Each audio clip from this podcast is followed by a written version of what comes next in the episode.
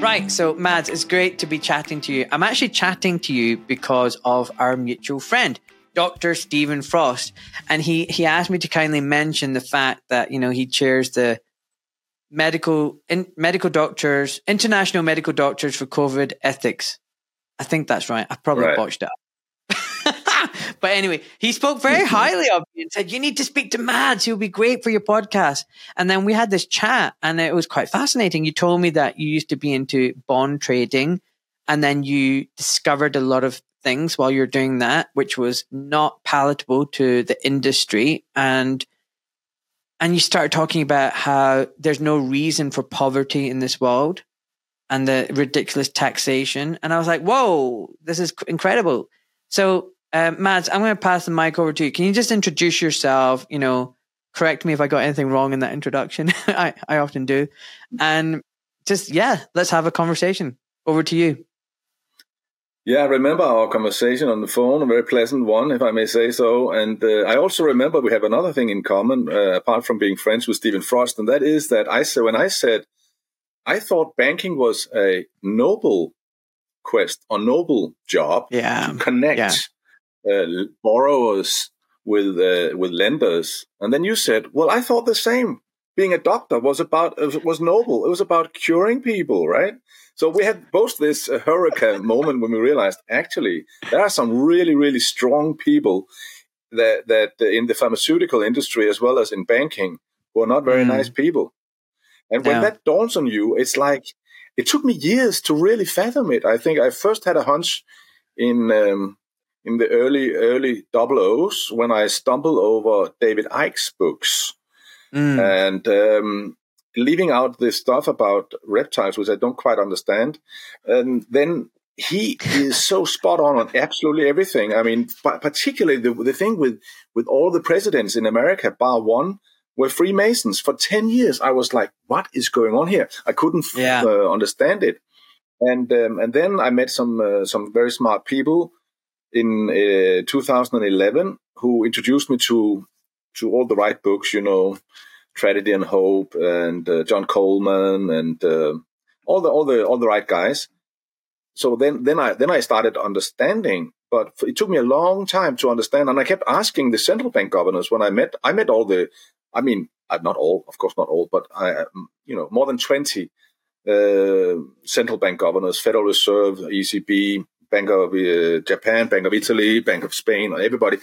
And I, I kept, you know, and they seemed very nice people.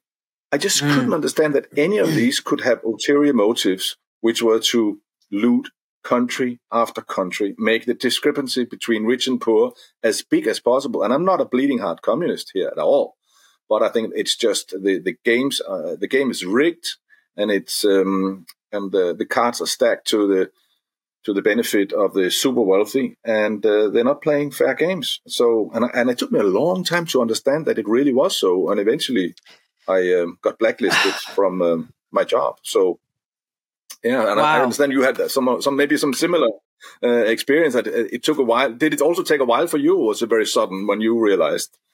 I, I think it's been take it's been happening very gradually, simmering in the background. I've started asking questions. You know, I started off in the NHS very naive and very innocent, and oh my goodness, the NHS is wonderful. It's noble. I'm a doctor. It's great. I'm going to help people.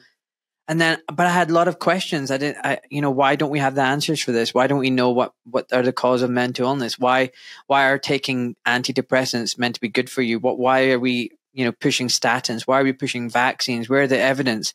You know, why is it so incessant? Take this shot, you know, and and then in the NHS when I started working in the senior level, I just realized it was all about making money, saving money.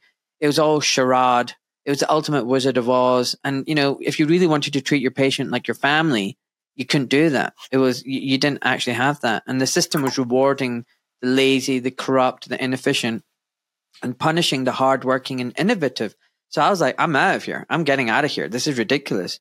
But you know, talking about what you're saying, Mads, you know, the game is rigged. Unbelievable. Just a month ago, I was talking to someone over the phone. I was saying to him, you know what? It feels like the game is rigged. The game, uh, I'm talking about the game of life. So what I mean by that is, you know, you work hard, you save, you scriddle away your money, you, you put it away into investments. But before you do that, you have to work so hard. You have to get debt from student loans.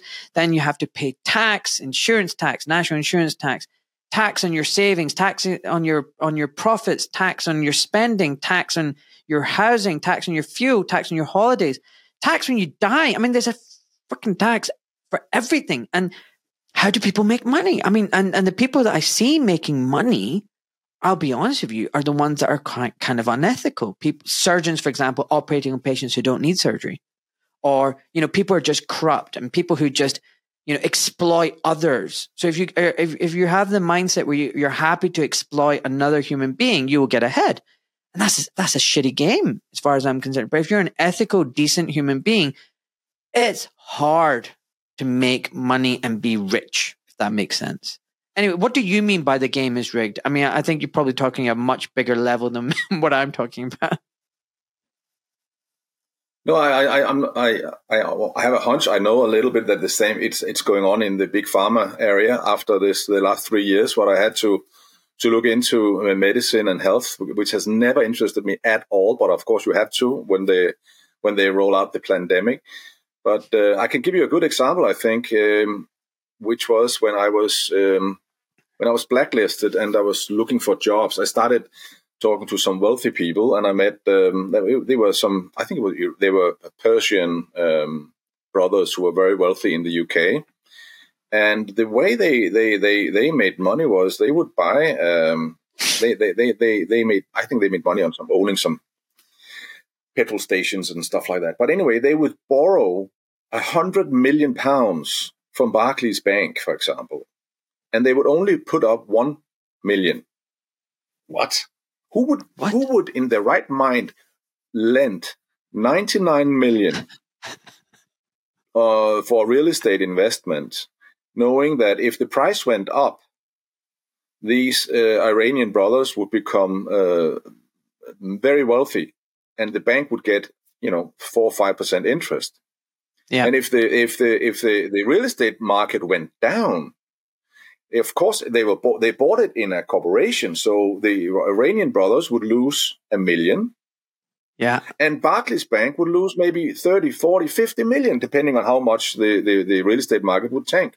Now who would ever in their right mind do such a thing? I mean we're talking about well educated people. In, a, in order to, to get a job in a bank where you're lending out 100 million you're not an yeah. idiot you are very well educated. I'll give you a clue for sure. Nobody will do that. If it was your money, would you do it? I wouldn't do it. Nobody would do it, right? And this mm. is just one of the ways that they decide whom should become rich and uh, and whom shouldn't. So the guys they want to, to make wealthy, they do they do. This is just one of the things they they they, they do. I've also seen like uh, from several various sources that Bitcoin is owned by FBI and CIA. That's great insider information. If you can go to a guy and say, "Guy, listen, you can buy this Bitcoin for one dollar, and very soon it will be, uh, you know, fifty thousand dollars or whatever it went to." Yeah. I mean, you know, it's it's this this is these are the, the, are the type of scams that um, that the deep state uh, is is is running. So hold on, hold on, Mads. One, we need to go back. What are your qualifications? Why did you get blacklisted? Why are banks giving 99 million pounds to people? Because they won't give me that much. If I said to the bank, I want a hundred pound loan and here's my one pound, they won't give me 99 pounds. So why is that happening? And then lastly, the Bitcoin thing. There's too many things you just mentioned there. You know, people keep telling me Bitcoin is the safest thing now. You know, recently, yesterday, yesterday on my birthday, um, the bank notified me that my podcast bank account has been frozen. And they're saying that there's been some illegal transactions between North Korea, Cuba, God knows, Afghanistan, Syria, Russia, Crimea. I mean, I have not spent any money. This account is to literally get donations from listeners, buy me a coffee or Substack so that I can pay for my overheads because there's a lot. And um, I haven't even withdrawn any money. It's just been depositing. I mean, I think it was it's something very minuscule, like four hundred and fifty pounds or something. Um, but they've frozen my bank account. So they people keep telling me Bitcoin is the safe thing and blah blah blah. So can you go back to who you are, your career, why you got blacklisted, Why are banks lending out so much money to individuals, and why is Bitcoin not safe? Sorry. Yeah, so um, um, I'm a I'm a former investment banker specializing in government bonds, which means that I, my whole mind for, for about good part of 25, 30 years was about how, what would a, what would a, a, a country do to make its economy as strong as and resilient as possible so they can borrow money to the lowest possible interest rate. And so, and I, my, my, my degrees is I'm a master's degree in law and I have a bachelor in finance and then I have various trading degrees which you have to trade to take to be allowed to trade. You have to pass a lot of degrees which are quite quite uh, difficult. Some of them actually, but yeah. um, anyway, so so I've done that, and then um, I got blacklisted. I think because I kept speaking out about the way they were looting the third world, and in 08, it it came to Southern Europe. It was a wealth transfer from um, Greece, Portugal, Spain, Italy to Northern Europe. Why, why, why, why was, uh, why were these countries so interesting to the banking mafia? And I, I think that's because very few of them ha, uh, ha, had at the time mortgages. So if, if you, for example, lost your job in Southern Europe, you would always have a dad, a mo- mother, an uncle, or a grandparent who would have a massive family home. So mm. you always knew, yeah, I could always I can always go there, live there for, for a while. They always have mm. they have mm. ten spare bedrooms, so yeah, I'll go there. And they so this is very interesting. So now what they did was they just tanked the economy totally.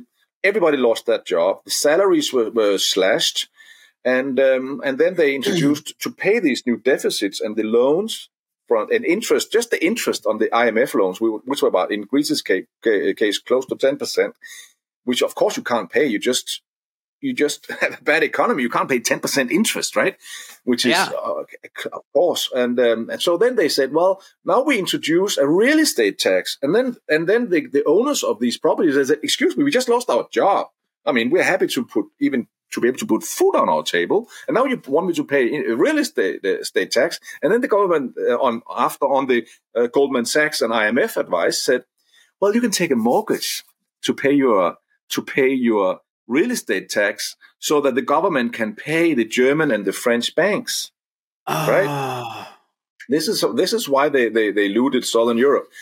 And the, at the same time, the European Central Bank issued 1,500 billion euro and gave it to the English, the French, and the German banks so that they wouldn't lose money on the on the on the real estate market going down. So they would lend them this money for zero interest. They would then buy up uh, Greek bonds for 9% and uh, maybe Italian government bonds for 7 or 8%. And then they would have the interest arbitrage. You borrow for 0 or 1% and you make 7 or 8 or 9%. And uh, of course, you have inside in information that you know that these countries will not allow to be to, to be allowed to default. They will just be be bled dry and sucked up for all the money they possibly can. So this was this is just an example of how they do a wealth transfer from the middle class, which were literally destroyed in 08 and 09 in southern Europe, to the banksters in uh, in northern Europe. It's evil. I mean, that's unbelievable. Pure, pure evil. And I spoke out about that. I, I, spoke out against that. Why are we doing that? Why are we doing that? I spoke out in, with Jan, Janet Yellen she was at the time uh, federal uh, in the Federal Reserve, and later she became the governor of the Federal Reserve. I believe she is now the the finance minister. I think, or she has been. I don't follow exactly what she's up to, uh, but um, but what a horrible person! Yeah, I thought we were colleagues. I didn't know at the time the Federal Reserve were privately owned. I didn't know that she was in the private sector. I thought she was working in the public sector, and I could then, as a taxpayer, I could say to her, "Listen." We are taxpayers here we're not doing the right thing in Southern Europe. You know, I know a thing or two about finance and about tax mm. systems. And um, if a country is going belly up, you should not do what the IMF is doing. And the IMF is doing in every every single country they go into. They always say, okay, we can lend you some uh, money to pay for your deficit, but you have to fire your, your uh, half the people working in the public sector. You have to hike interest rates. Uh, you know, all this stuff that totally destroys the economy. Because when you you hike interest rates, people can't pay their mortgages, and then you fire people from the public sector. Well, everybody has um, a wife or a husband or someone who, who, works in the public sector, and, and if you don't, then your clients are. If you own a restaurant, your clients are working in the public sector, and if they are fired, they don't visit your restaurant. So it doesn't matter whether you're working in the private sector or the public sector. You uh, you you will, you will be, be making less money. The economy will tank. You can't pay. And uh, I kind of tried to explain that to Janet Yellen in uh, the Lanesborough Hotel in 2011. And three weeks later, I was taken into an office. My my nearest boss had asked me to go to New York to be to get into to some management roles at Morgan Stanley, and I said no because my wife and two daughters were living in Copenhagen, and my son and I were flying back every weekend to see them. Mm, and mm. Uh, New York was just a little bit too far away. So I said no. So I thought it was probably something about that. And they, they fired me. They fired me. I, I, I'm the I'm the only trader I know who had made his annual budget in April who lost his job. I have never heard of that happen ever before. Wow. So this you you never got sacked because of your performance. You got sacked because of your views and opinions. I had made my annual budget in April already. I mean, one month before I was going on vacation, and uh, with my family, we were flying out to Thailand, and uh, some guy took on. We have like an internal holler that you know can talk and everybody can hear it in all Morgan Stanley departments. And he was shouting, Mads Palsvig is going on vacation. And everybody stood up cheering, you know. It was like, I loved being a banker. We had this football hooligan atmosphere. We're on the same team. We're helping each other out. Whenever you had a problem, you go to a colleague, you ask, Hey, how do you do this? And people would immediately, normally, I mean, unless it was something really, unless their, their chair was on fire, they would always stop whatever they did and, um, do whatever they could to help you. I loved being a banker. I loved my colleagues. We had such a great time. And, um, yeah, it was, um, I'm very, I mean, you know, yeah, I miss it in the, you know. Uh, were you, were you told, often. were you, it was great time. Were you told why you were let go? No, of course not. Even even they wouldn't even let me back into the office. And I looked at my boss and I said, "Listen, I'm going back in and collecting my stuff." And then there was a there was a um, a woman from the from the human resources. She thought she she was about to die. I've never seen anybody so afraid. She was like, mm. She was like totally afraid, and I was, I was so pissed off. So I'm also probably one of the few from Morgan Stanley who, after having been said, told that they were not allowed to go back into the. I went back to the trading floor. I went back in there, said goodbye to people, and took my stuff. I did it. Otherwise, it, it, it would have been a fist fight for sure. So how how is how did that experience make you feel? Like you're all you've not done anything wrong. You've done an amazing job as a trader. It sounds like you're making lots of money for the bank, and your your you know your senior has called you in and just said we're letting go, and I'm not giving you a reason. I mean, how did you feel?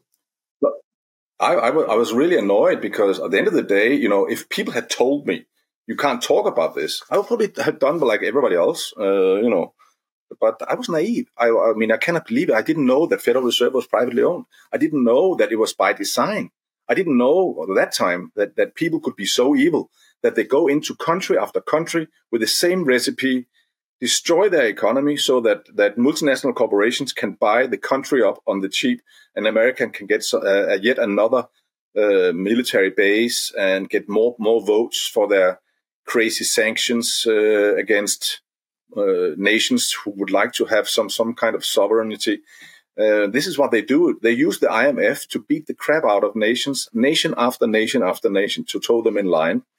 And um, and I just I just didn't know that. And I'll be honest with you. I mean, had I known what I would be putting my wife and kids through, from one day being able to buy whatever they want to the next day, not you know, not uh, being able to do it, it was. Of course, I wouldn't have done it. I wouldn't have done it. You know, I'm not like I'm not suicidal. I'm not. I'm not out to to this to to. I'm not, I want to look after my family like everybody else.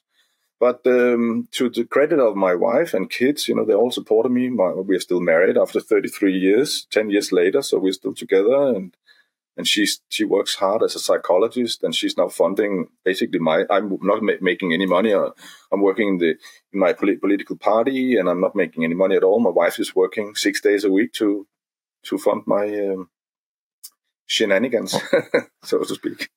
Wow. So you just oh, there's so many things we haven't even covered, and keep I keep forgetting the things we've talked about. But you said that you weren't aware that the Federal Reserve wasn't federal. A lot of people will struggle with that. They don't understand what you mean by that. I, I think I know what you mean by that. But the Federal Reserve isn't actually owned by the government. Can you just uh, by the American government? Can you just expand on that? Well, what's your understanding and knowledge of that? The Federal Reserve is neither federal nor does it have any reserves. It was it was privatized on Jekyll Island in 1913. Edward Griffin explains it a lot better than I do. So I advise anybody to read his book uh, about Jekyll Island, and um, and it was done uh, over Christmas. There were a lot of um, of uh, animosity towards this plan, and it was discussed ardently in uh, for for for many years uh, in in the, in the early 19, 20th uh, century, and um, and some of the people who opposed it the most, they actually died on the Titanic. Maybe you might be aware of that, but um, the no, most the, the, the most ardent uh, opponents to the privatization of the central bank. Um, they died on the Titanic. Forgot their names, um, but but then they did it over Christmas when everybody were home. They just passed the law through um, the federal, the Independent Federal Reserve Act, and it was just passed through, uh, slid under the, you know, and and and they it was all very secretive. All these big banks, the banking families, uh, the Rothschild, the Rockefellers, the Vanderbilts, and whoever it was, J.P. Morgan, whoever uh, came in, and they, they they took separate trains there. They it was a hotel on Jekyll Island. They even had new staff for that weekend, um, handpicked staff, uh, signed uh, you know non-disclosure agreements, and all this was done. And it's actually the third privately owned central bank in the U.S. There were like there were twice before there was a privately owned central bank that had uh, a 20 year lease to produce the money of the United States. And, um, and you know the same thing happened the other time, the other couple of times, inflation and, and wealth transfer from the middle class to the to the wealthiest and so on. Yeah, so so I was not aware that the Federal Reserve were, were privately owned, um, and it doesn't have any reserves. It it just it just may it just makes money on behalf of the United States and this is also something very interesting for people is money creation. I think that's something everybody should understand, just like I had to to understand and more about health and vaccines and and so on the last three years. Everybody should understand money creation, and uh, and then you know there's this diversion. Oh, it should be backed by gold. No, because who who owns all the gold, right? the rich people the, so they can just take the gold away and then you, we're back to square one. No, it's very important that you produce money based on on the face in the currency. The fiat money is very very good. Uh, money creation it's based on gold, silver, yes, but it's also based on all your assets, all your real estate, and above all, the most important asset each country uh, has is the the willingness of the people to get up early in the morning and go to work and be productive. This is the most important uh, wealth creator in every country on this on this planet, and this is the basis of the value of each currency in each country. So, and that, and and we should never this should never be privatized ever. We should all own it, and I think that with, in 2008 was a clear example of how they used money creation. They couldn't find any money to help the, the, the people in Southern Europe who were losing their jobs, but they could find 1,500 billion to bail out the biggest banks. And then in so uh, Mads, in, in, Mads, um, Mads, just go back a bit. go back a bit. So right now, is there any publicly owned central bank in the world, or are they all private? Well, Gaddafi's was it was destroyed. I believe Syria is still privately owned, which is why they try to to, to get rid of uh, Assad. And I believe North Korea is also. No, sorry, sorry public. It's it's a government. It's a country. Yeah, I meant I meant sorry. Thanks for correcting me. Yeah, No, it's uh, it's in Syria. It's the government that produces the money, and the same in North Korea. Used to be Cuba. I think maybe Cuba still is. I'm not sure. Um, and actually, in North North Dakota, there is a public bank. So the, the North Dakota state, actually, when they want to build a road, they um, they they do it um, on behalf of the of the state for very low interest rates and it, it, the right way to do it. So it's only North Dakota and uh, Syria and North Korea, and I think possibly Iran as well. I think Iran as what, well. What about Russia and China? So Russia, definitely not. I recommend all your, your viewers to read the first chapter of Nikolai Starykov's book, Ruble Nationalization. Uh, the Way to Freedom, I think it's called. But it's Ruble, Google Ruble Nationalization and Nikolai Starykov, and it's a free free PDF um, where he explains how the the the oligarchs and the deep state and the CIA and the Harvard uh, mafia they recommended this shock therapy to the Russian people. Um, when was this? This was in '91. Why did why why hasn't Putin reversed it? See, that's a good question. That's a good question. Why hasn't he done that? I really don't know. I mean, they are they are he's alleviating the pain, and, and uh, they're transferring less money to the West than they used to. They, they, what they did was in '91 they made this um, new constitution in uh, in Russia, and, and, what I'm telling you now, it's so incredible. Uh, I mean, I, I don't even I didn't believe it myself when I heard. But they, they, they said so. They recommended the the the, the Russian uh, Duma and the Russian people that it's the, very important that the central bank is independent. What do you mean by independent? Well, very, very independent. How are we going to do it? Well, so they put in into the constitution that the central bank is independent. That's already a red flag. I don't think many countries have that, if any. And then the second one they put in, if the Russian people or the Russian uh, Russian political party or even the Russian majority government is unhappy with the central bank's decisions, it's so independent that you can only sue it in the state of New York. What? Wow. So we think Russia is an independent country. No, state of New York.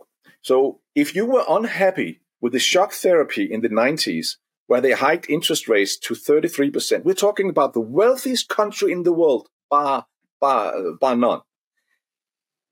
Imagine a country where, where all the flats are owned by and houses are owned by the government without a mortgage. Imagine a country where all the factories are owned without a mortgage. Imagine all the roads, everything is paid for. This is how wealthy the Russians uh, uh, are. They could have, uh, have made a social democratic country like, like Denmark, and they, and they could have said, let's just, we need some finance. So let's just print the money like the ECB did in 2008 to bail out the banks.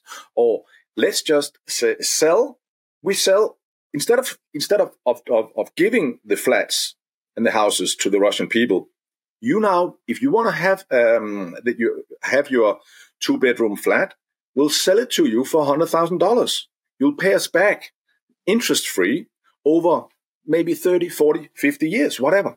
Mm, mm. That that way you could have, created a big uh, capital base, monetary base in uh, in Russia, and there will be it will be it would have been a tremendous wealth creation if, if, if you had issued money people would have have been able to buy and sell from each other. Instead, what they did, they hiked rates to 33%. So that means if you wanted to start a business, you would mm. have to, to, to pay 33% interest. How, how, how can you, how can you make any business, right? You can't. And then the other thing they did, these bastards, they said that you can't issue rubles. What? Every country. I mean, in Denmark, we issue Danish kroner. We don't ask anybody. We just issue Danish kroner if we need it. No, no. They couldn't issue rubles. How so? How were how are the Russians still to this day allowed to uh, produce money? They are allowed to sell uh, oil and um, and natural resources on the world market, and then the money they get in dollars and euros and and and yuan and and renminbi and whatever, all that money they are then allowed to buy U.S. government bonds for, and then which so they get one or two percent or three percent interest rate for that. Then in the American banks, they're allowed to borrow the same money back, and now they're paying because it's so high risk. Russia is high risk, so now now they pay back, pay them seven or eight percent. This is how they were looting sixty billion dollars every year in the nineties. No, hold on a second. When you say the same they, interest arbitrage I told you about before with one, the guy. Remember the, the example I gave you before with the Iranian brothers who borrowed. Yeah. Uh, they borrow ninety nine uh, million to buy a, a hundred million house for low interest yeah. rates, and if the price goes up, they make the money. And the ECB, the European banks, they borrow money for for, for low interest rates from from uh, from the European Central Bank, basically from the European people. They just issue the money, they just put type it into a computer, and then they they can then invest those 1,500 billion on a higher interest rate. That that is how they they make their money. It's interest arbitrage. So the the West did this to Russia. They did this to Russia and and and since then, now they they Putin have been have been selling these U.S. government bonds, so they have there's less uh, theft going on at the moment, but um, it's still very independent, and they have not changed the. To my knowledge, they haven't changed the constitution in Russia yet. So when you say they, you kept saying they, doing it to the Russian people.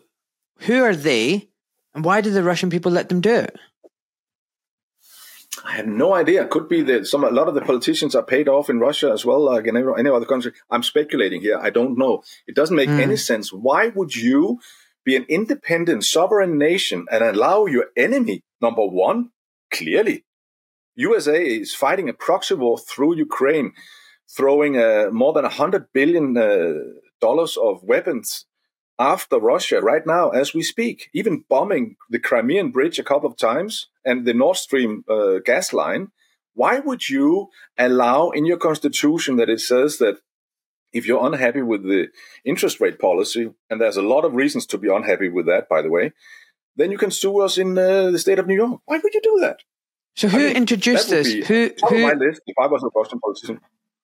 Yeah, who but, introduced this law? Who introduced this into the constitution? When you say they, well, in the early 90s, the early 90s, uh, the, the, the, the, the, Russian politicians had no idea about capitalism. They, they, they grew up in a socialist country uh, with central planning. They had no idea what, what is this capitalism? It looks quite nice. You know, you have better cars than we do. It looks, it mm. looks fancy, right? So uh, we want a bit of that action. So how do we propose? How can we become rich like you? And then they, these lying, thieving banksters and Harvard, Harvard economists Harvard Endowment. Harvard. Harvard. Okay. Harvard, Harvard okay. Endowment, a bunch of thieves. Look at look at what happens to their endowment in the nineties. It more than doubled. This was mm. from looting um, in, in, in Russia, buying up the, the assets of, of the of, the, of Russia uh, very cheap in the early nineties. You know, they made so much money on this. Okay. So they okay. advised it, it was insider trading. Yeah, Mads, one second. So we've ascertained the Federal Reserve is not federal and there's no reserve and it's a private corporation formed around 1913, last century, and it's not for the benefit of the people. You talked about the um, how banksters, you know, I don't I, I don't hold them highly. Pretty much same level as lawyers and currently doctors. Sadly, they're exploiting people, exploiting countries. Um, we talked about Russia and central bank independence, how there's very few banks that are independent. Interestingly, the countries you mentioned are all the bad countries. They're the ones that got their own, you know, government bank. That's interesting. Um, what about fiat money? So a lot of people don't actually understand where money comes from. And when you say it's printed out of nothing, for example, when I get a mortgage, it's not that I I got money from the bank. The bank had this money in its vault and I took it from them and then I have to pay them. They literally just magicked it into the air. Is that correct? Can you just explain fiat money? Because it's so ridiculous for most people, they don't believe it. If I tell my child this money was just, you know, imagined out of nothing and, that, and then I am paying for that, she'd be like, why would you do that? That's ridiculous. Why don't you just imagine your own money? So can you just explain the whole fiat business? Because a lot of people struggle with that. Yeah, I, will let me give it a go. I mean, first of all, let's start with coins to begin with. Coins. So the the king was minting coins. That's why it says so in the in our constitution. Only the only the king can mint coins. Nowhere does it say that privately owned central banks can do it or privately owned banks. It says the king only the king can mint coins, and um, then there was maybe quite likely there was a, a king who thought, hey, what if I only put one dollar of silver in a ten dollar coin? Then I make nine dollars. That's called seigniorage. The value of of um, of the, no, the if the nominal value, the difference between the nominal value of the coin to the the, the the the value of the metal that you put into this coin, if that is a positive number, that then you make seigniorage, and that's how the the kings finance their lavish lifestyle and wars and whatever big buildings or prestige castles, whatever they did. And then then with the first central banks, um, you know, a few hundred years ago, I think it's the Swedish, and it was the first uh, about 350 years ago, something like that. They they started making making uh, bank notes. So they, they started printing money, and um, in the beginning they said it was based on on the, the assets they had in their vault. So if you were, you if you had some gold, you would store it with the central bank, and then um, they would. In, in, and then then the story is that you would uh, instead of going and, and, collecting your gold, you just get a receipt from the from the central bank that hey, uh, Ahmad has uh, you know ten dollars of, of gold, and here here's a ten dollar ten dollar note, guaranteed with gold. And eventually, the central banks realized that nobody ever picks up the gold, so they started issuing more of these notes than there were gold, and that way you you create more money. And they saw, hey, the more money we create, the the more. And here comes it. What happens when you produce money? It either becomes inflation or growth. So to begin with, it's a growth. Everybody can work an hour more, right? And maybe even two hour more. But eventually, people don't want to work anymore, and uh, then then you you create inflation instead. So so then now we don't we, we, we still print money when we make banknotes. It's about three to four to five percent of our monetary base. Ninety five percent or more is digital money. So it's literally just typed into a computer. So when you when you when you uh, get get a, a, loan in the bank, you are actually making the money. It's it's it's it's based on on your promise to get up early in the morning and go to work. And if if you don't, if you decide not to do it, or you die, or something else have, horrible happens, um, you lose your job or whatever, then they will come and take the assets away from you.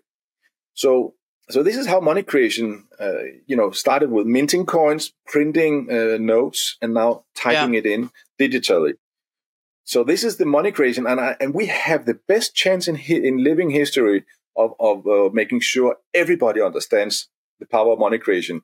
08, the banksters, and then you had uh, in in 2020 uh, you had the lockdown. You were they were they were able in in 19, we couldn't find 1 billion for the old people. In, yeah. in 2020, we could find 500 billion to send home all the public sector workers. How did that happen? Money oh. printing. They printed no, the money. No, no, Mads, Mads, you need to look out your window. I don't think you've you've noticed there's a whole forest of money trees growing now. Have you not oh, seen yes. the all these all these money trees and the big fruit of money basically everywhere. You just need to go go get a money tree. Yeah, I mean, I've I I saw that myself. You know, we didn't have money to pay for the NHS. We didn't have money to to give salaries to doctors and nurseries, nurses. We didn't have money to pay for people's mm-hmm. education. Why do students have to have debt now? So much debt coming at I think it's criminal. And I'm not a communist, but I think you know I want a small government, and I and I want you know I I something, a system where, you know, if you work hard, you get rewarded for it. You know, people need to get out and work. I don't want a nanny state that will just give you money to stay at home, watch TV, smoke, and drink alcohol and watch Netflix. I don't want that system. I think people need to get out, work hard, and be productive. But equally, I think, you know, communities get together and we should look after each other. So, for example, we send our children to school and university and they don't have to pay for it that you know we we can send our you know people who've been in a car accident straight to hospital and they can get fixed up and not have to worry about bills and they get laden with debt and you know go into bankruptcy because they couldn't afford their medical bills you know as a state as a community we, we look after each other in times of need we look after our children but you know you need to get out and work, be a productive member of society. So that's the kind of balance that I think we need. I, am libertarian at heart. I think we need to have a, a social net for most people, and we shouldn't exploit um, young children and their education, etc., etc. So that's where I am. But I I find that the whole system now, the state, and is working as an agent for globalist multinational corporations who are essentially parasites feeding rapaciously on the population, sucking them dry. And I think it's kind of scary because these parasites have lost their way.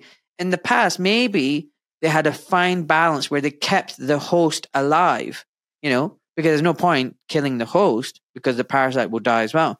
I think now it's kind of out of control where they're feeding so much, they don't really care if the host dies. They're, they're like, they're just, all they care about is their next meal. They don't, they're like, I'm feeding now. I don't care about next month or a year from now. I'm going to, I'm going to gorge on, on your carcass.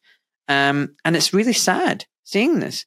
But, you know, going back to where you're, you're talking about the fiat money system just created out of nothing, it's ridiculous. I, I, I find that even to this day, my brain just is bamboozled, how you can make money out of nothing.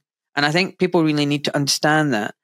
Now, you said, you know, you got blacklisted. So after that conversation with the New York banker, um, governor or whatever, um, you got sacked. Are you telling me all the banks in Europe just didn't want to know you? They, they, they, you just got rejections everywhere you went. Well, it um, it certainly seemed like that, and uh, there was one one particular case with uh, it was Credit Agricole Indosuez, where I was um, I was offered the job. The headhunter said, "Yes, you got the job." I got along very well with my Swedish boss and my American boss, who I was supposed to work for. And then the headhunter uh, called me and said, "No, they decided not to go ahead anyway." And we were everybody were very surprised. And then three months later, I called this Swedish guy who was supposed to be my boss and in the meantime, he had moved to another bank, so he was not mm. beholden to uh, secrecy and the, and the previous employer. And he told me, you know what? My boss, the American, had a phone call from the top CEO from Credit uh, Credit uh, Agricole Suez not to hire you. Why would why wow. would a top CEO bother about a local hire? They don't do that normally. So yeah, and then I, you know, I just then it made a lot more sense to me. But um, so so, I mean, I find that shocking. So you've you've been sacked, blacklisted, and then you start researching and you start finding out about the Federal Reserve and the way money fiat system is. I mean, I, will throw it back at you. How can you have gone for university and be so smart, get into the world of banking, and not know about this in the first place? Explain that to me. Um, uh, it, it's incredible. I don't think any of my colleagues, mm, uh, I mean, going back 20 years, maybe today they do know it, but 20 years ago, I don't think anybody knew it. We would have talked about it. I don't think anybody really understood how money was created. We, no, I don't think so. Is it like really is it like my doctor so. colleagues? For example, um, you know, I, I'm 48. I was 48 yesterday, and five years ago, I turned my my health around and everything that I learned about how to be healthy was nothing I was taught in med school. And mm. is it a similar analogy where, you know, you go for med school, you work for all these exams and tests, you know, I became a surgeon. And actually, I was never taught nutrition. I was never taught about the importance of sleep. I was never taught about how to eat properly. I was fed a lot of lies and truth. And the best lie yeah. is one that's coated in truth. So you can swallow it without seeing that it's a yeah. lie. Um, and and it's also from omission. The, the certain things they just don't tell you about, so you just don't. You're not aware. I mean, is that a reasonable analogy? Is it sim- similar like that in the banking industry, very where you can get where you can get quite far, and you, you you're very specialized in this small area, but you don't see the bigger picture. Yeah, I, I, I, totally agree with you. And and one of the other things I think that we are being instilled is the, this thing: if you get richer, that means I get poorer. That, that it's a zero sum game. And it's totally the other way around. The more wealthy you become, the more likely it is that you're going to buy some services or some goods from me. So I also become wealthy. And the more wealthy you and I become, and and well, and we help create wealth in our neighborhoods where we are, the more likely it is that someone, in, if not us, someone else will invent something that benefits the whole society. So it's it's it's it is this gravy train of of abundance that they're trying to to shut down by by um, trying to convince us this these Malthusian lies that we are too many people, we are running out of resources, it's all horrible, you know, and mm. and, and people, poor kids now they they are they are feeling so guilty. Oh my God, I can't. My parents driving a car. It's so horrible. The world is gonna end now because of my parents driving a car, and because they want to eat a steak uh, on a Saturday night. Oh, that's so horrible. We're all gonna die. It's all a lie. And I, even though they have stacked the cards and, and they have created a, a, an economic system that sucks the, the money out from us. You, you, you mentioned before the way they tax us on everything, including death that is designed to transfer the money from the wealth creation, from the, the interaction, human interaction from each other to the dead corporations and their executors, the corrupt bureaucracy and the technocrats who are doing nothing apart from making silly laws, silly regulations that make your life miserable and instead of spending time with your family, you're sitting in filling, sitting down, filling forms, applying yeah. for, are you allowed to marry? Are you allowed to put on a shed in your garden? Are you allowed to have a driver's license? You have to uh, apply for everything. And everything is made as complicated as possible. And not, nothing takes less than one hour. You want to phone them? You wait for one hour. You talk to them one hour. Then you've probably filled it in incorrectly. So you have to amend it. And it, it, it your life is just, they, they, all they, all they do is trying to, to make your life miserable. I mean, when we sent when we sent home all the public sector workers for I don't know was it six months or a year, I can't remember. Nobody noticed. Nobody noticed. There was no difference. It made no difference for anybody whether they, they so, went to work or not, right? But Mads, is this all just by design, or is it just a failure of like the system is just broken and it's got to the stage? I mean, that's one question. And the second thing I wanted to say was, look, I, I there's a guy called Stephen Covey, Steve Covey. He's passed away now, and he wrote a book about seven habits of highly effective people. I think it was 7 mm-hmm. I might be wrong. And one of the points he made was, you know, the win-win philosophy. He said too often, you know, people think if I have to win, you have to lose, you know, or vice versa. And actually, it doesn't mm. have to be like that.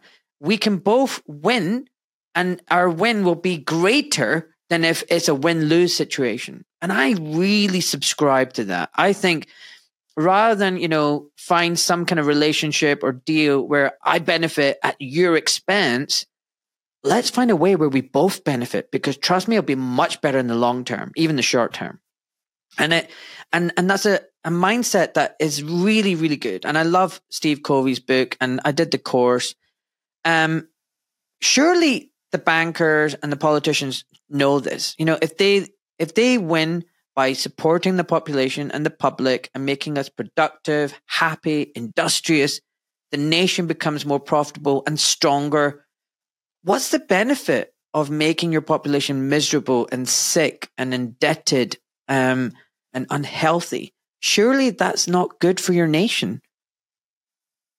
No, it's not good for your nation, but that's also not what they want. They want a, pop- a population they can control uh, so that they don't revolt uh, against them. You know, like George Bush Sr.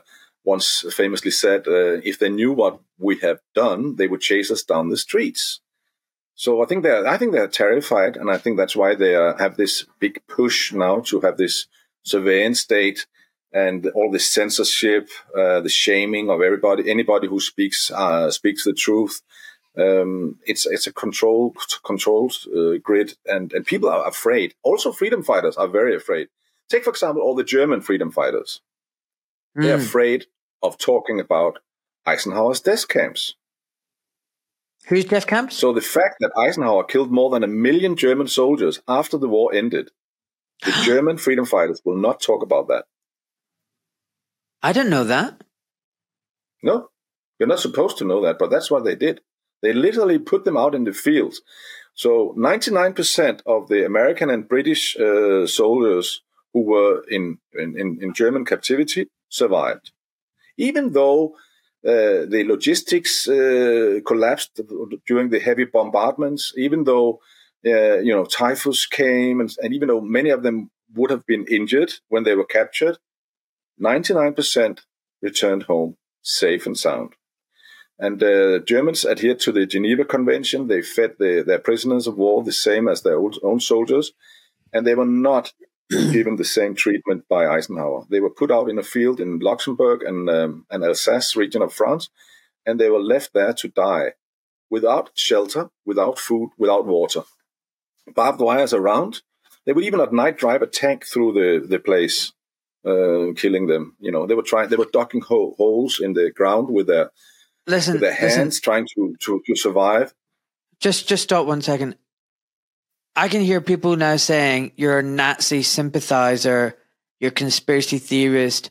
Where are you getting this information from? Because this is pretty, pretty goddamn is, like mind blowing. It is. It is. It's totally mainstream. You can find it very easily. It, this is the fact. They even wrote about it in newspapers. How many they had killed on a daily basis. They they wrote about it. It, it is totally, totally and utterly, uh, hundred uh, percent factual. They, they, they, they did that.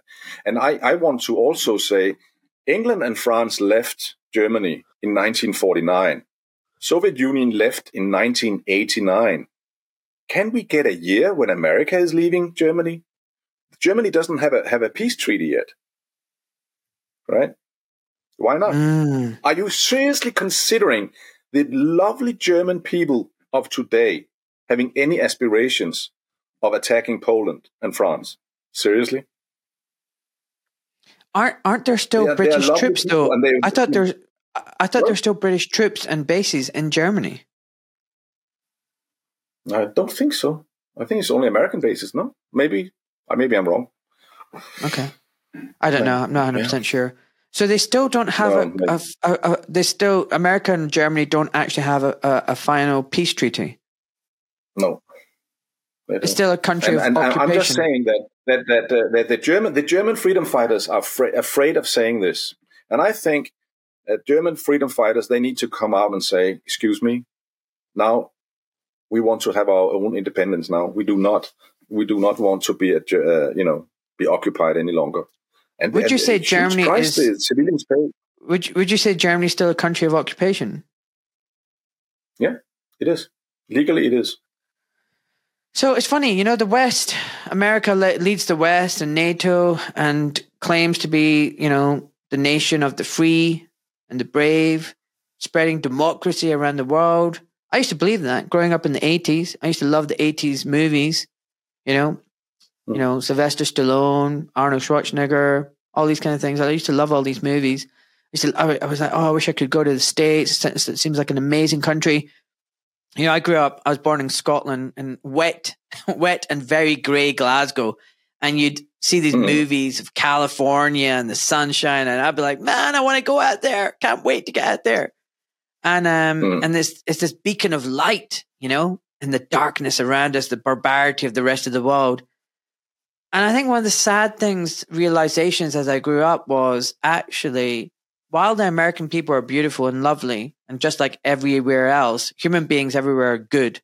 We're we're taught to to fear people we don't know, and we're taught to think that these people are bad and evil. Actually, human beings are pretty much the same everywhere. You said something right at the beginning of this conversation. You were saying, you know, you want to protect your family, look after them, and take care of them and your children.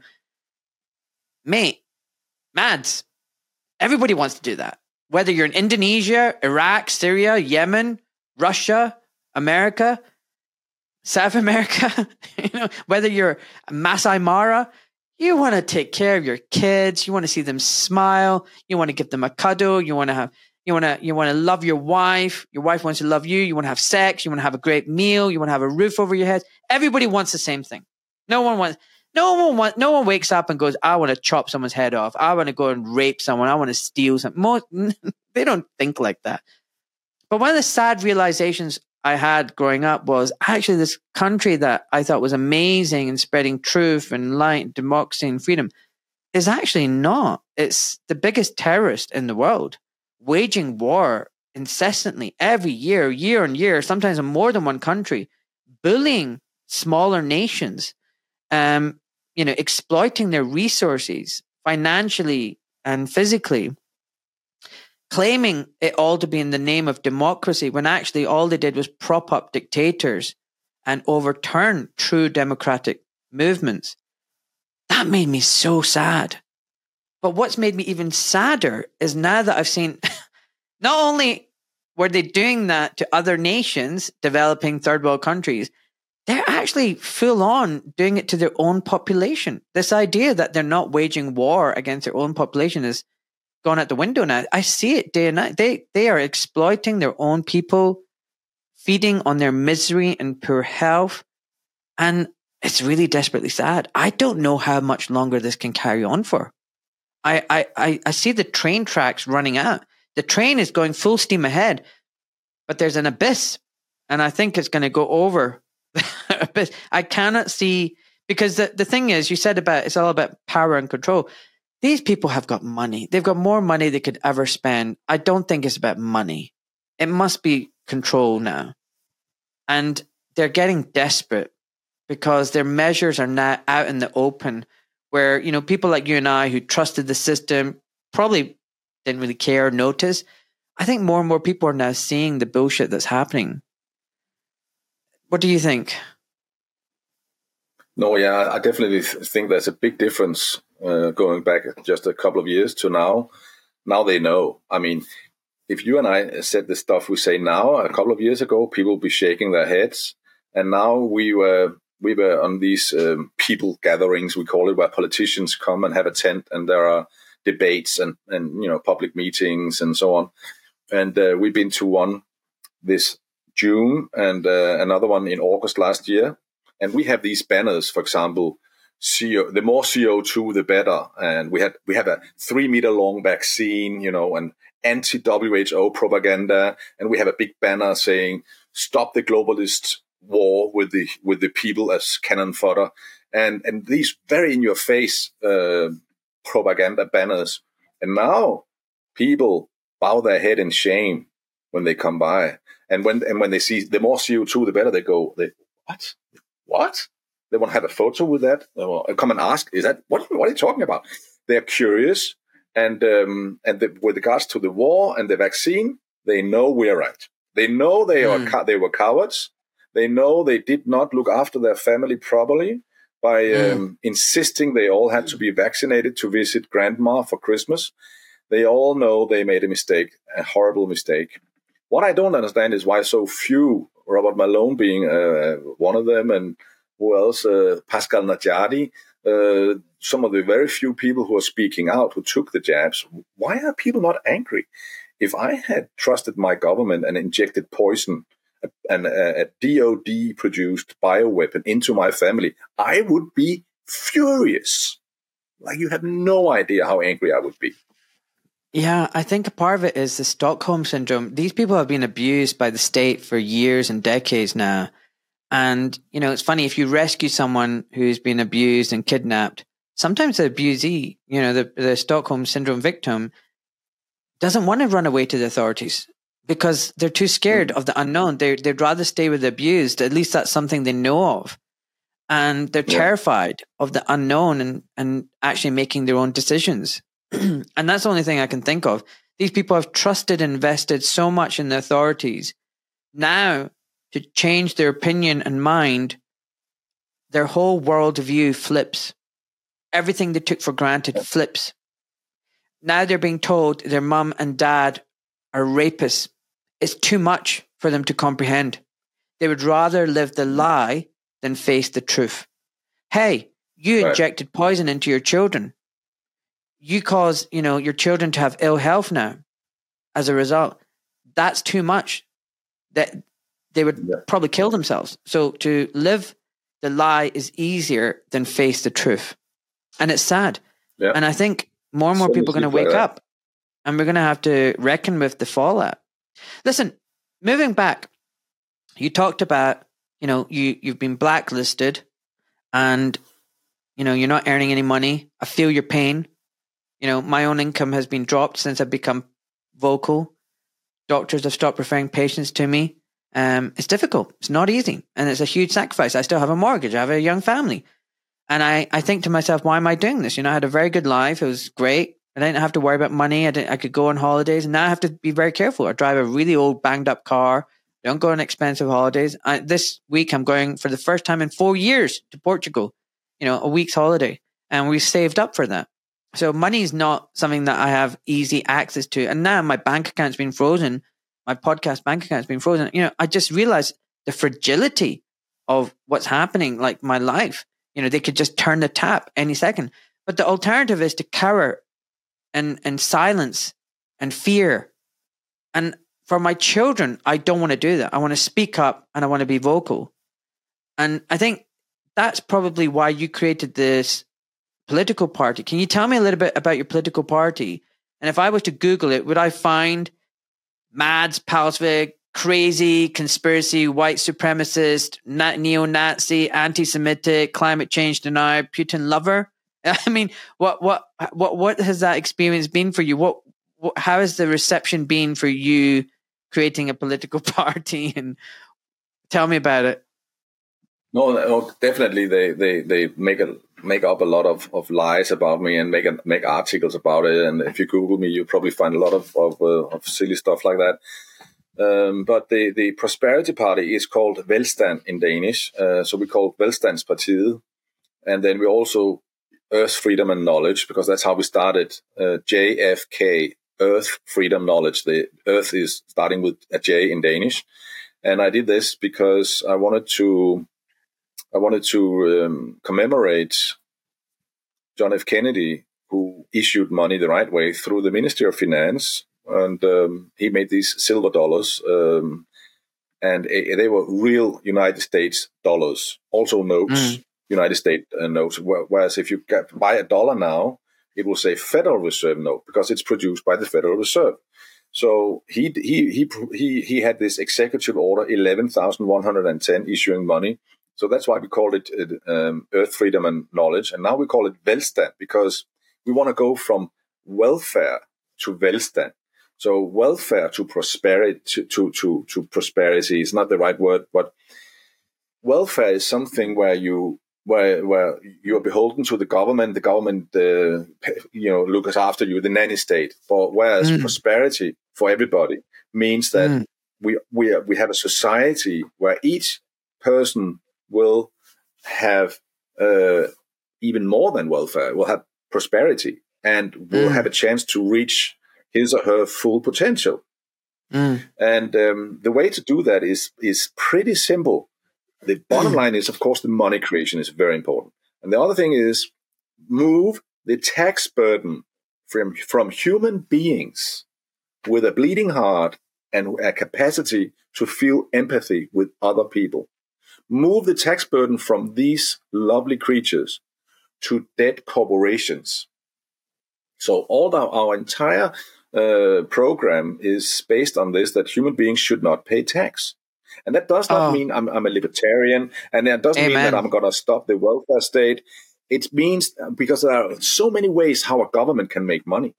For example, issue a, a, a digital turnover tax on money. So whenever you transfer money, pay 1%. This would mean that the multinational corporations, they can no longer use all their transfer pricing shenanigans where they place all their profits in Panama and Cayman Island and all their expenses in, in U- the UK and Denmark, right? So, mm. because whenever you can, they cannot operate without transferring money. So whenever they, they import some stuff, 1%. Whenever they pay salaries, 1%. Whenever they, uh, they, they can make a profit, 1%. Whenever, whenever they do anything, 1%. Dang, dang, dang, dang, dang. That, that, that and, and it, this, this system, so if you remove the income tax and introduce this 1% turnover tax, it's a win-win for everybody, including. Sorry, yeah. is that the same for public as well? Or are you just talking about corporations? Everybody. So eh, whenever you, as a private individual or corporation, whenever you transfer money from a bank account to another bank account or mobile pay or use your Visa card or MasterCard, whatever digital money transaction you do, 1% goes to the, to the, to the Minister of Finance, uh, the government coffers.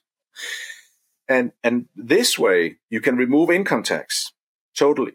And that means it's a win-win for everybody. That's clear. Rich or poor, it's a win-win for them.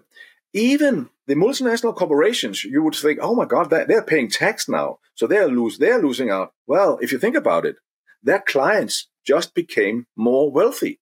You're just going to add 1% or 2% to the price of your, your product. Doesn't matter. And you will have a much bigger middle class. Your, your potential uh, amount of clients just doubled or tripled or 10 doubled, right? So even the multinational corporations would win in this scenario. So the only, so, who would who would who would who would who would not who would not benefit? So, well, only the people who who do not want to have a wealthy uh, wealthy uh, country, and that would be the the warmongering military criminal complex. That would be the the the the the, the, the pharmaceutical corporations who who uh, clearly wants to produce sick people, right? But but if you think about it, all good people, including honest, hardworking corporations, even multinational corporations, would win. It's a total win-win for everybody. But you, you know what? I like that idea, but I like the idea of cash because, like, when I go out, say with a ten pound note, and I give it to the baker, that's ten pounds they've got now. I haven't given one pound to the bank. I haven't given one pound to the government. That pound, ten pounds, go to that baker. That baker then goes to the hairdresser and gives them the ten pound. The ten pound is always ten pounds. If you're always taking a percentage out, that money is dwindling.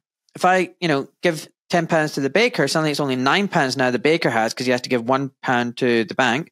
Then that nine pound he gives to the um, hairdresser, actually it's only eight pounds because then he has to give another pound or whatever. So what I'm trying to say is, isn't the chance that like if you spend every time you spend money and you have to give a percentage transaction, you're just concentrating that wealth back to the government. And I, I am fundamentally anti-government. I just don't think. Well, let's just. Uh, big mean, governments it, it, always want to grow. Pat, Mads, governments always want to grow bigger and bigger. They want to justify themselves. They want to justify no, their budgets. Then they end up paying themselves. Then their corruption and cronyism.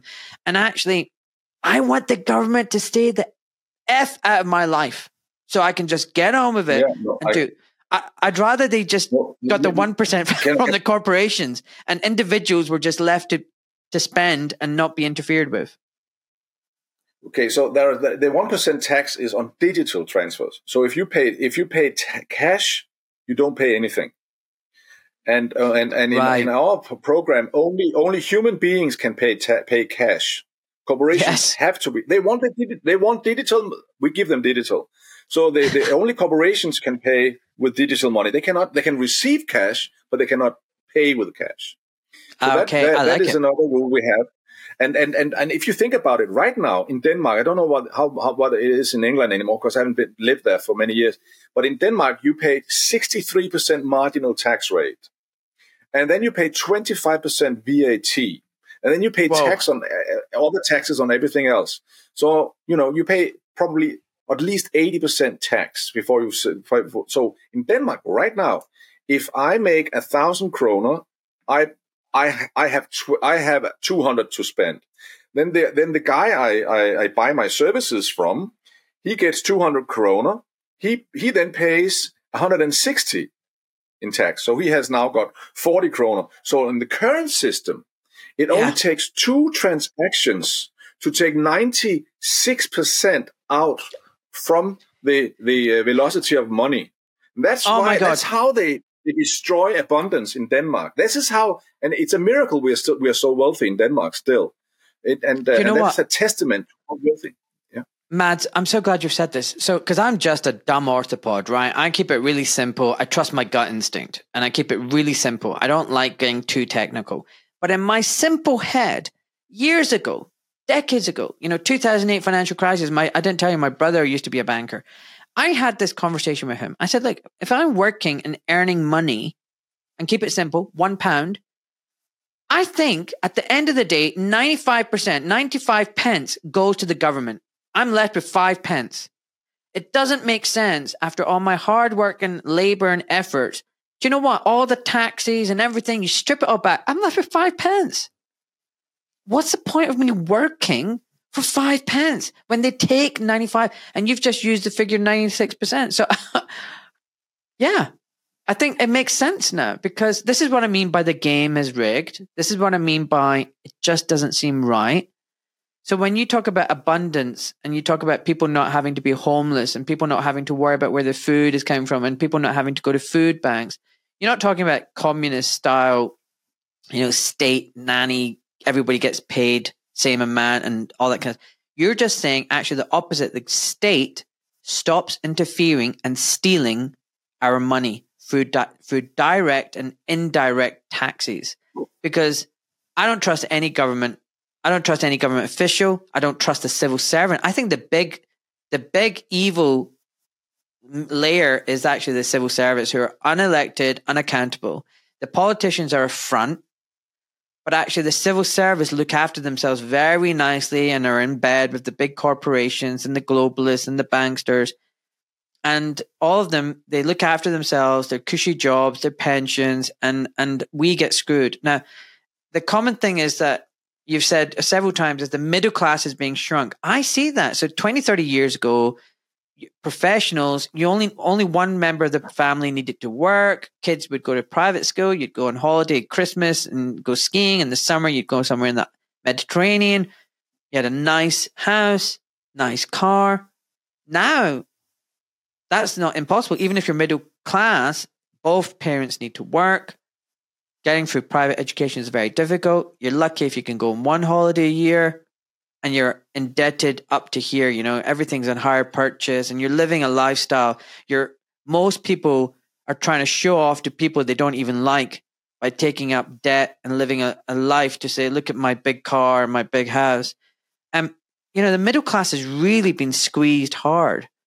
Again, how's this benefiting the country? I, I just don't see that. Is it just now we're going to an era where we're going to have plutocrats and serfs? You know, we're all just peasants? Is that what they want?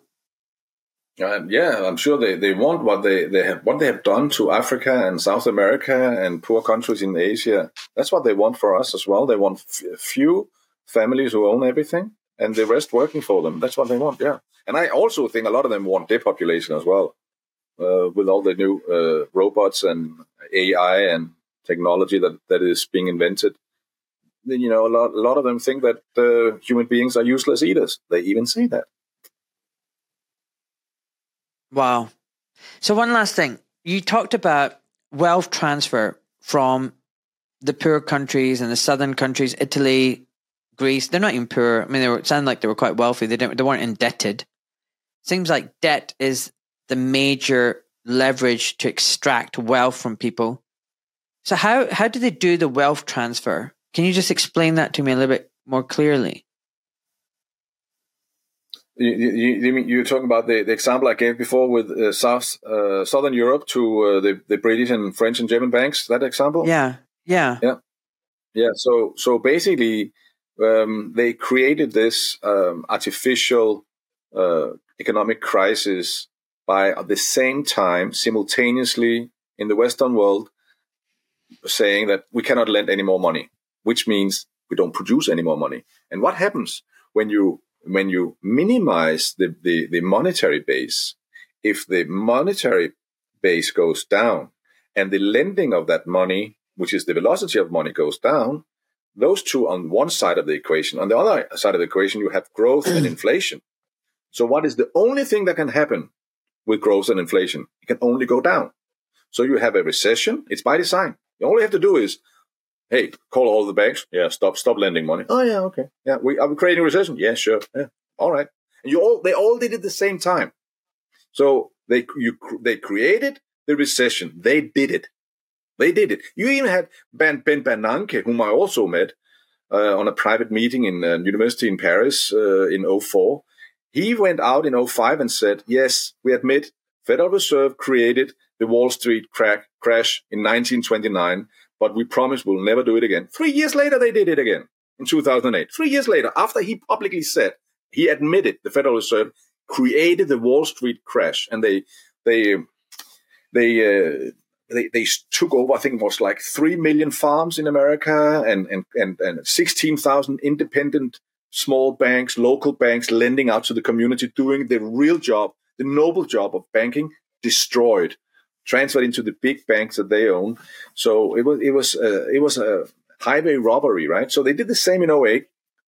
They just agreed, everybody, yeah, yeah, you you stop lending, yeah, you stop lending, yeah, we all stop lending. Okay, got it. So they, they of course first they sell all their assets privately, or they, the banks, uh, the, you know, they will sell their, their their properties, whatever, and then they stop lending. Market crashes. The the the people um, uh, are, are left with with uh, more expenses. Maybe they, they lose their job. They can't pay their their rent anymore. You know, they, they, they take out a mortgage to, to pay for, for their life, you know, and, and, and, and then these countries who've all, who've, who've all, who had already uh, been running uh, with corrupt politicians, they've been running a deficit of maybe three or four percent uh, per year, spending three, four percent more than they get in tax revenues. And then all of a sudden, when the tax base is, is smaller because there's a recession, maybe your your deficit will go from three percent to maybe six percent or seven percent. Oh, and then the banks will come in and, and the politicians will go, "Oh, we need we need to have a have a tough economic policy because you cannot run a deficit. So, okay, what do we do? Okay, you have to mm. borrow now from IMF to to fund the deficit first, and then you have to cut back in the public sector. So you have to fire all your your public sector workers, and then the economy crashes even more, and there's no and then nobody spends any money so there's even there are even less tax revenue so it's a bad spiral. They do this absolutely on purpose. So it's so, funny so the, the, bank, the, the, narrative that i heard on the tv and you know the the, I, the impression i got was ah oh, greeks italians lazy corrupt serves them right took money out, massive loans that they couldn't afford. Look at these stupid Greeks. Serves them right. They had it coming, wasting our money. Now we need to get our money back. And I thought, I'll be honest with you, my impression of this was one, it was very racist, this this kind of viewpoint, these lazy, corrupt southerners. Two, having been to Greece and Italy, I actually found the people very hardworking, very hardworking, very honest, very good people and it I didn't I didn't really reconcile the two together. I don't I don't think of Greeks as lazy and corrupt. You know, um, I'm sure there's corruption that goes on there. Corruption goes on everywhere. There's human beings, but the the narrative was very racist. These lazy, corrupt people took out loans for projects that were unnecessary and from and, and they didn't have the money to pay it back. Do you agree that was a narrative and was that false? I totally agree with everything you just said, and um, and I will even say that the, the, the, part of the reason why I, I, I was fighting so much for the Southern European was, was because my my my experiences with Spanish and uh, and Italian and Greek people. I remember once we were backpacking, my wife and three small kids in in Greece, island hopping for two weeks. Three times, Greek people invited us out. I thought I would be paying because whether I pay for five or mm. or seven because there were two mm. people. I, you, you, you know, I thought I would be paying. Mm. I was mm. not allowed. Three times they would take. They they never met me before. My wife mm. and my mm. kids, and three times we were uh, being uh, looked after in a restaurant and didn't pay a penny over two weeks. Happened three times, and and that wow. meant that meant that, that just made a huge impression on me because that's something mm. you probably have to live a few lifetimes in Denmark to experience once. Uh, yeah. uh, so uh, that's not going to happen in Denmark, but uh, but it happened there to me three times. I was so impressed, you know. Wow, wow. So listen, how is your political party doing now? I mean, have you got any kind of support, or is it tiny fringe? It's very tiny. It's very fringe. There's uh, very very few people supporting it, and um, and my impression, and it's just based on my subjective observations, is mm. that um, that or that not only uh, is of course the deep state and the and the and the general public, uh, you know, uh, being brainwashed, but also the freedom movements. They have gatekeepers in there, and they are. Mm. Their job is basically no, no. You can't work with the with the Prosperity Party because it's a political party. We shouldn't be political. That's what they said the first five years, six years. And then during the corona, many of them actually started political parties. So now they couldn't use that excuse anymore. And now it's because mm. I'm a Freemason. Oh, and my wife is Jewish. So I'm actually, I'm actually a Jew. I didn't know that. but I'm Jewish apparently now, and um, and I'm I'm not being tough enough on Israel apparently. I mean, I just I went to, I've been to Palestinian demonstrations. I made videos with Palestinians. I mean, doesn't matter. Doesn't matter. Facts doesn't matter at all, right? I'm talking mm. about you shouldn't. You shouldn't. You know, you should. Uh, Palestinians should have uh, their independence. You shouldn't, you shouldn't chop down their olive trees and stuff like that. I mean, I've been talking about all those stuff as well as all the other uh, crimes against humanity that we we are we are we are facing. But um, so so, and, and I think they've done a great job, to be honest, uh, bad mouthing me. And then people say, no, no, I don't want to pick sides. So I don't want to renew my membership to Velstandspartiet. I don't want, because I don't want to pick sides. And by saying that, what do they do? They pick sides, right? they used to mm. be a mm. member, or they used to uh, be a signature holder of our party.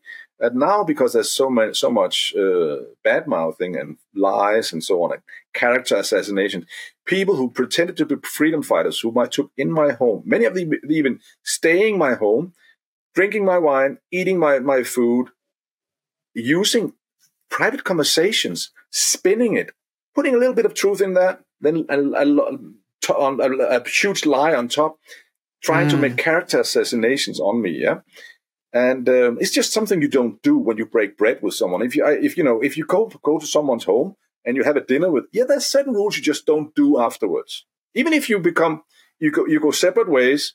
You know, okay, you do your stuff, I do my mm. stuff, right? Mm. If you have done that, yeah, and um, so yeah, I'm pretty disgusted with the the freedom fighters in Denmark, to be honest, and I yeah so so that's just how it is uh, it's very very tiny and uh, yeah i'm not too optimistic about it but um, but I'm, I'm just instead what i'm doing i'm truce bombing and i'm i'm seeing what they what, what they have been so, so successful in doing in the freedom fighting movement in denmark is infiltration control the mm. position putting in people in who come in and they do a lot say all the right things get into a position of power in the small freedom movements around and then they can do all this stuff, such as keeping uh, Velstandspartiet uh, out of any anything. So I'm doing the same to them.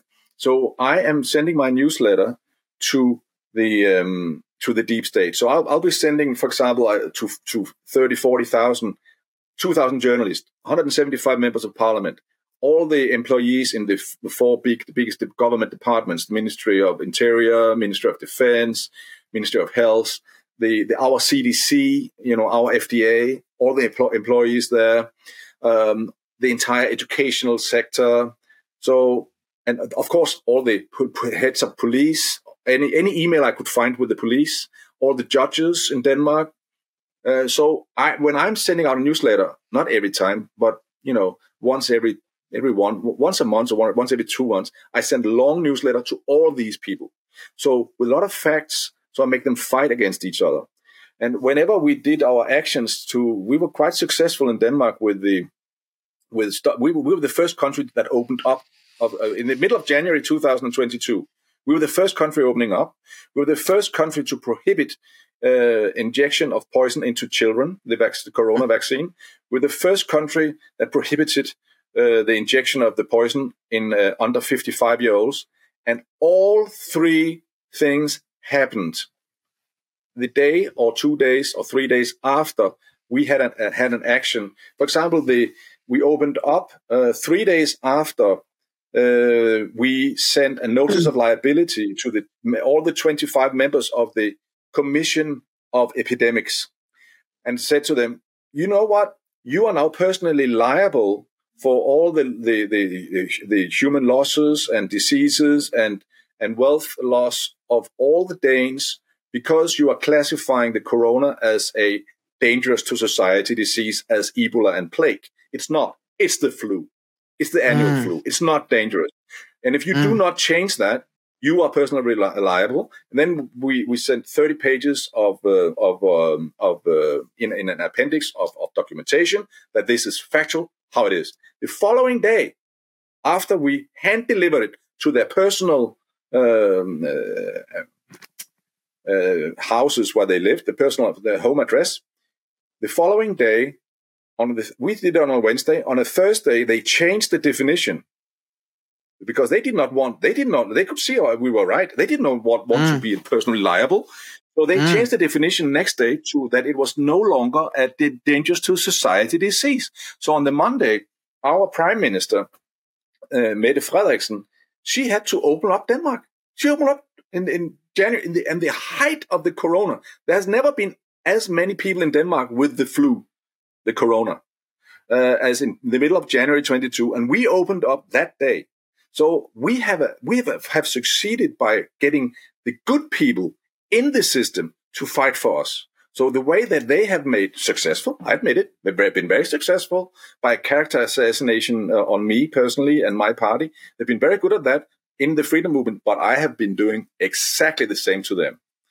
And right now, I mean, the latest I've, I've sent to them, the last two new newsletters I sent to the deep state was I sent the, that the United Nations are promoting pedophilia on page 24 in their own official document, they say that mm. if hmm. the child consent, such as here's a cookie if you, if the child consent, it's no longer uh, statutory rape, it's no more uh, pedophilia is okay.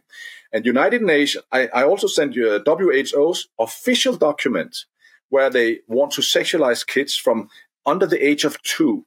Sexual education, learn to masturbate from the, under the age of two also official document. And I write to all these deep state actors, I say, you are now pedophile protectors. If you do, if you do not go out and talk out against the UN and WHO, you are personally pedophile protectors.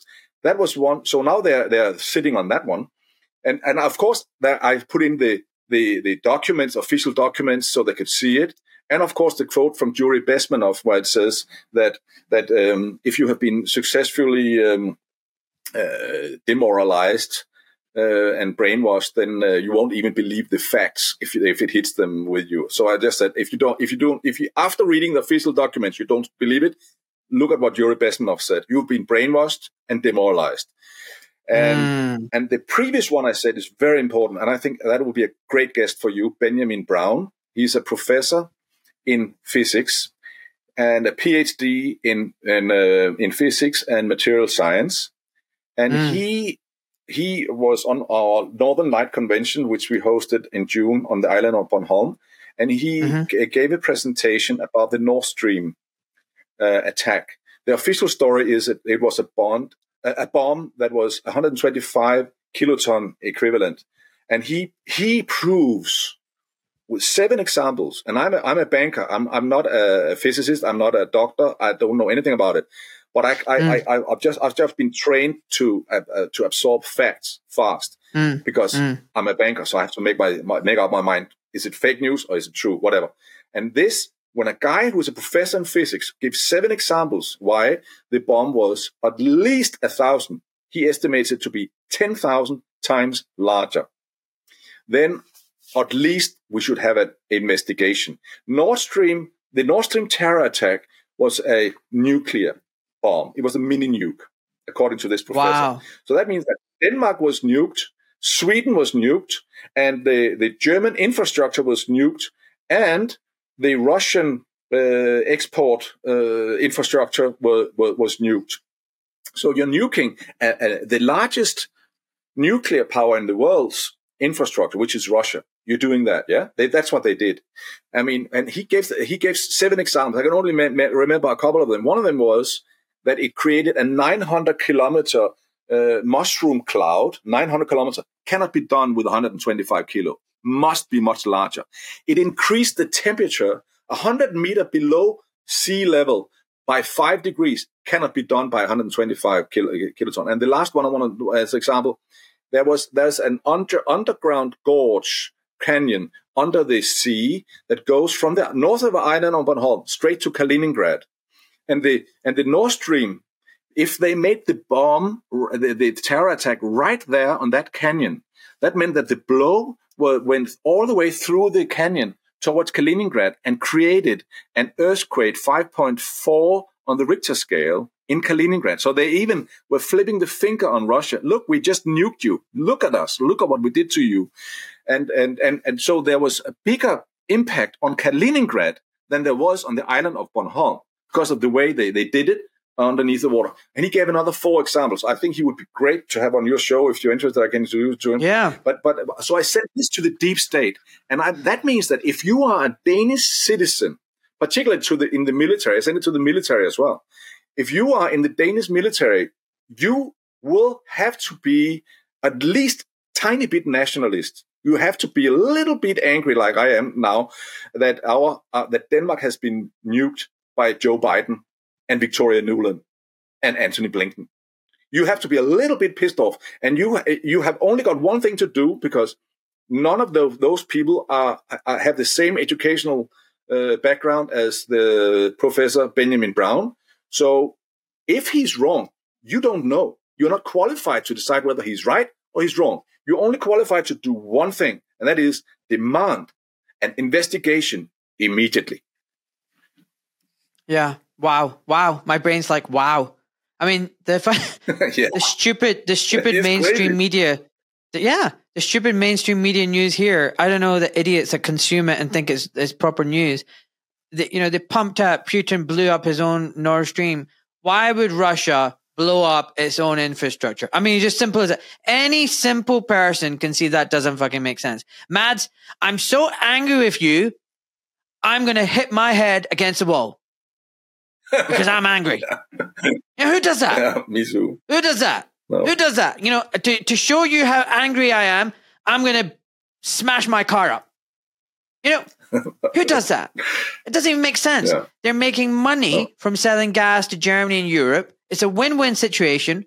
Germany gets cheap gas to fuel its industry. Russia has this guaranteed income stream. Win win. So win win for everybody. And there's stability in Europe. Germany and Russia, the two big powers. I know Britain and France would like to think they are, but it's not. It's Germany and Russia, the two big powers, one industrial and one rich in resources. They come together, they work together in this win win situation. We have peace on Europe. That Nord Stream secured more peace than I believe NATO does. Okay. NATO is just an arm of the military industrial complex looking for another fight. That pipeline was a pipeline of peace and they blew it up and they want to blame Russia. it's just ridiculous. Anyone who buys that propaganda really is lost, in, my opinion. Anyway, listen, Matt, we need to wrap up soon. Whew. We'll have you back one day talking about more stuff. Look, if you could give advice to your children and your grandchildren on your deathbed, you know, you've hit a grand old age of 135 you know, you lived a great life. What advice would you give your children? Health or any other advice? What what would your advice be to your children? Oh, I what would my advice be to my children?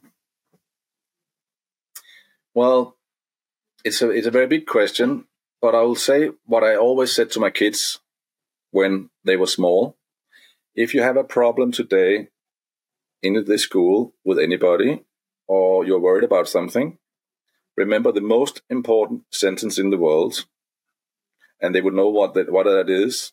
And the sentence is, it's a sentence that heals you instantly, and it is the following sentence: "I am who I am." If you say that to yourself, no matter what other people say about you or do to you, it heals you instantly. It's a secret sentence and that's what I taught my kids from they were very small. I love it. Mads, I love it. Oh, by the way, we've got another thing in common. You and I both have the word mad in our first name. Maybe we're just mad. Mm, yeah. maybe. I, maybe we're mad. We're, we're fighting this system, this massive machinery, this organism, this parasite, this psychopathy.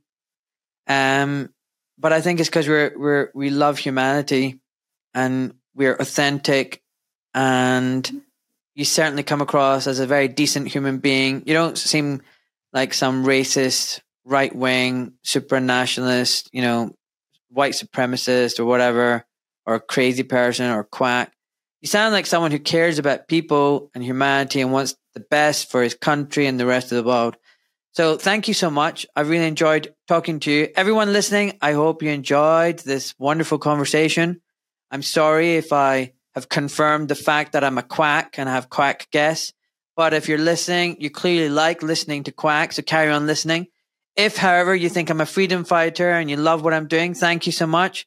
Subscribe to the show, share and like. And um, I love you all. Bye bye, everybody.